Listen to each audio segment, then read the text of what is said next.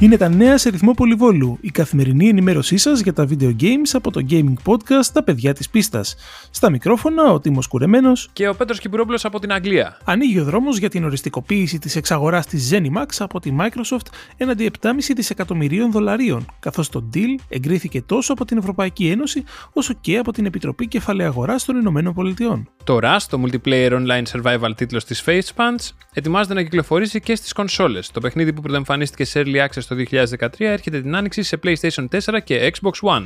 Ο Jason Ronald, επικεφαλής διαχείρισης προγραμμάτων στο Xbox, αποκάλυψε μιλώντας στο τελευταίο επεισόδιο του podcast The Iron Lords ότι η Microsoft δεν έχει ανακοινώσει ακόμα όλες τις κυκλοφορίες της για το 2021.